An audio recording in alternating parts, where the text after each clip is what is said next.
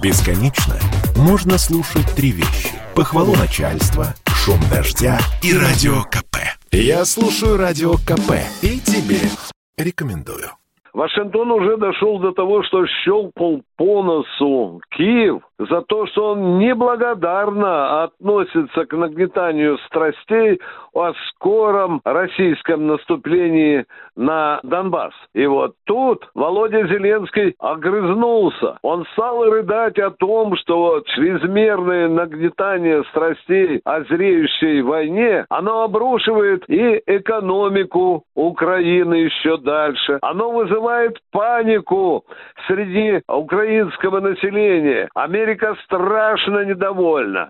Она прямо сквозь зубы говорит Киеву, что он неблагодарен за ту информационную поддержку, которую Соединенные Штаты Америки и их сателлиты по НАТО оказывают Киеву, стращая мир скорым нападением Россию на Украину. На самом деле получается, что США явно переборщили в своей брехне и навели панику на украинский народ, который сегодня живет в страхе. Я не знаю, там уже бомбоубежища копают под каждым украинским домом или, или нет. И вот, наконец, ну, невиданный случай, это первый случай, когда публично Киев фактически попросил Вашингтон умерить эти сказки, страшилки, дабы не расшатывать и без того многострадальное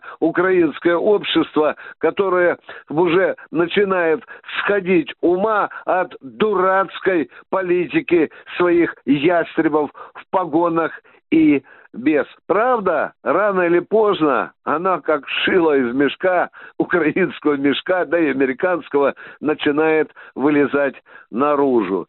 И эти информационные брехуны и информационные кашевары, великие в кавычках специалисты по информационной войне, они сейчас оказываются в положении той вдовы, помните, э, которая сама себя высекла.